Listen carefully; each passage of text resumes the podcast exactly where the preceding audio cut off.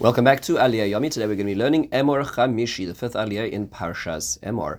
Our Aliyah runs from Perek Chav Gimel Pasuk Chav Gimel to Pasuk Lamed Beis. It is ten psukim long. The topic of our Aliyah is the festivals part two. The festivals we're going to be focusing on today is Rosh Hashanah and Yom Kippur. The Torah tells us about Rosh Hashanah in three psukim.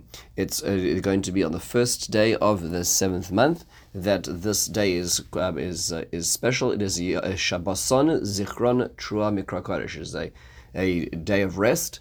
It is a day of remembering the Trua or the blowing, or the sound of this of this blowing, and it is a holy convocation without work being done. That's the first section. And the next part, which is the remainder of the Aliyah, is on the 10th of that month is Yom Kippurim. It's the day of Yom Kippur, and we're told that v'nisem es nafshay sechem. You're supposed to afflict your souls. No work is to be done, um, and it is a day of atonement. Lachaper aleichem. The Torah goes so far as to tell us that a person who will not afflict themselves, asher that person will be cut off from their people. It's a very serious and significant punishment. Um, any any malacha, any person who does malacha on this day will also suffer those consequences. We're told that it's a day of Shabbos, Shabbos on rest of rest. No work is to be done on the 9th of the month from uh, the, from the evening to evening. You will rest. That's the way that the, the goes. So a lot of basic questions. Number one is we know the events behind Pesach and Matan Torah the previous Aliyah, but we don't know the events behind Rosh Hashanah. Why are we celebrating Rosh Hashanah? Why are we commemorating it? So Psikta tells us that it was in fact the day that Adam Harishon was created. The world was created on the 25th of Elul, and six days later, on the sixth day of creation, was the first of Tishrei, which is the day when Adam Harishon was created. In a certain sense, the most basic idea is the day of your creation is a day of judgment. Do you validate you coming around the cycle again, walking around the, the year cycle one more time? Have you done what it's necessary to, to receive a new grant of life? That's what happens on Rosh Hashanah. Um, Rav does point out that it also was the day in which, if you look at the Gemara in Sanhedrin, which Adam Harishon also sinned as well and was forgiven, which means to say that there's a certain element of sinning and forgiving on Rosh Hashanah itself, and so therefore it is also that day of atonement to that to, that degree as well. Uh, now, why, why is Rosh Hashanah a day of zichron trua, remembering the trua? So Rashi brings two possibilities, and that is that it is the day we remember the psukim of Zichronos and Shofros, which we mention in the Rosh Hashanah Musaf davening today. Um, and those are there to remind us of the sacrifice that we were willing to make at Akedas Yitzchak. That is what we're rem- reminding ourselves then through those psukim or HaKadosh Baruch Hu, as well through those psukim. How the Gemara Rosh does point out that this might be a remez, might be a hint to the fact that during the weekday we do blow the shofar on Rosh Hashanah, but on Shabbos, we, the Chazal decided not to do it to avoid the concern of any chilul, any um, desecration of Yom Tov, which could be uh, could be uh, could be done. And that being the case, um, the Zichron Trua, remembrance of Trua, is a, a, hint to the fact that we are going to that, that we don't do it all the time, that we don't do it always on Shabbos as well, even though that from the Torah mandate that was not the case. Um, what is interesting about that is is that um, the Gemara does say that a year that does not have blowing of shofar at the beginning is going to be a bad year at the end. Why? And the Gemara then goes on to clarify, but that's only if the reason we didn't blow was for some other reason other than Shabbos. But if we don't blow in the beginning of the year because it's Shabbos on Rosh Hashanah, that's not a problem as well. Why not? Why why why is such a year a problem if, if you don't blow at the beginning? Because of Irbuv Hasatan, that the Satan is going to be confused. What's the confusion of the of the Satan?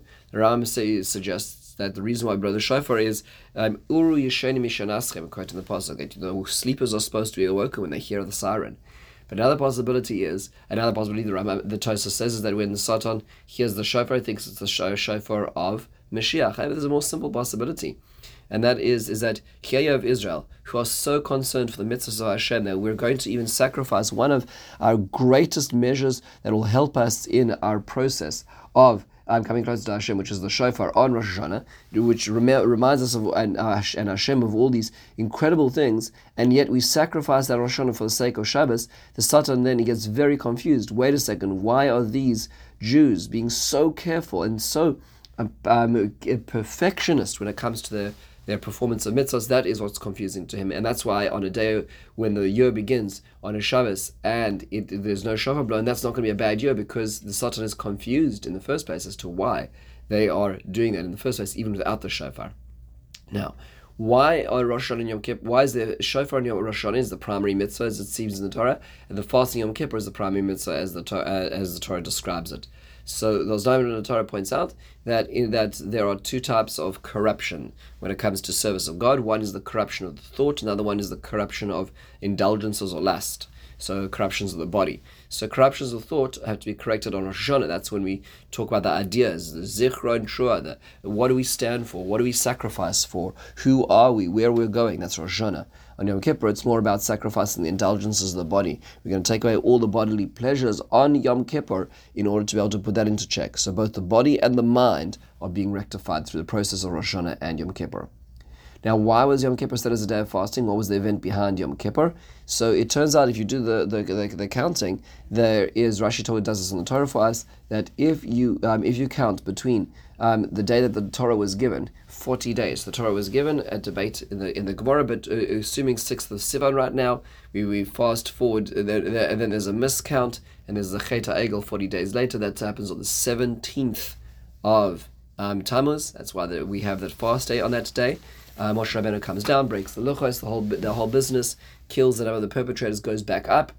Um, another another forty days from the twenty eighth of the uh, from the eighteenth of um, Tammuz all the way down to the 29th of Av is the next 40 days in which he prays to avert the destruction of Israel and Hashem be with them directly. Moshe Rabbeinu then goes up the third set of 40 days from Rosh Chodesh Elul all the way till Rosh Yom Kippur. Yom Kippur is the day of the full atonement for the Chet Egel when he comes down with the instructions for the second Mishkan. That is why it's a day of atonement because it was the original day of atonement as well.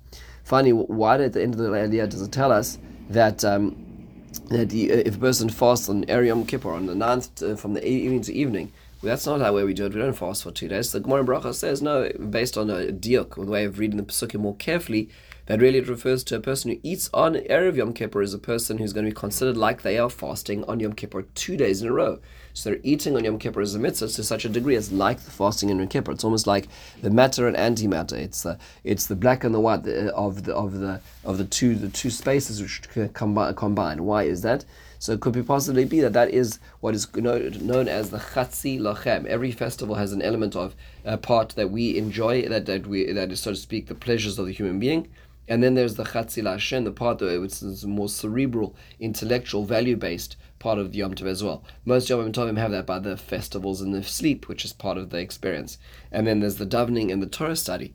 But when it comes to Yom Kippur, it's really completely spiritual. But the, the other side of it, the flip side of that, is the Erev Yom Kippur, which is serving Hashem through indulgence, through involvement in this world, then desisting from this world. Those are the two pieces that come together.